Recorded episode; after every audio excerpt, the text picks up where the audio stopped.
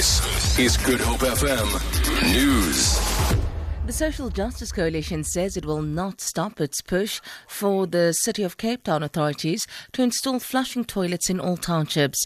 It claims poor people only receive a small amount of the budget for sanitation every year. The issue led to a flare up of tempers during the 2016 to 17 budget speech by Mayor Patricia Lille in council chambers.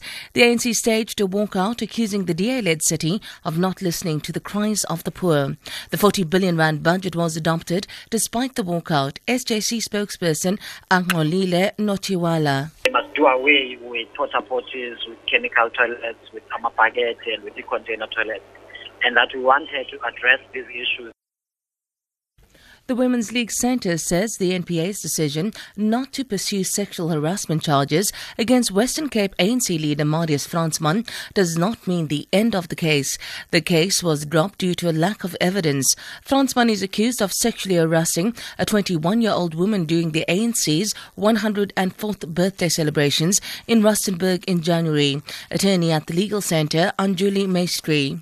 While charges against a person can be dropped due to a lack of evidence, if new evidence were to emerge, then the National Prosecuting Authority would be in a position to investigate the new evidence and, if it's necessary, to reinstitute charges.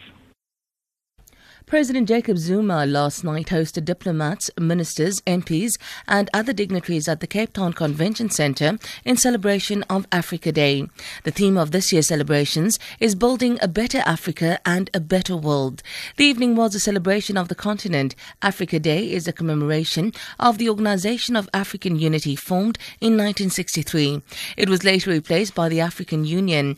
Ambassador Bene Mpoko from the Democratic Republic of Congo and Dean of the Diplomatic Corps says Africans should be proud of what has been accomplished thus far. The continent is basically at peace with itself. Uh, in spite of the economic problems, the African countries have the highest economic growth in the world. So we need to reflect on where do we go from here. Now that uh, we have accomplished this, uh, how do we move forward as one continent? ArcelorMittal's Saldanha plant on the Cape West Coast will keep operating. The facility was placed under review earlier this year due to low steel prices and rising electricity costs. Mittal South Africa's chairperson, Mpho Makwana, has expressed the hope that the Saldanha plant will be a performing business for a long time. Government earlier slapped higher import tariffs on cheap steel imports, mainly from China, after local steel manufacturers began to battle. The rand is trading at 15 rand 61 to the US dollar, 22 rand 81 to the pound, at 17 rand 41 to the euro.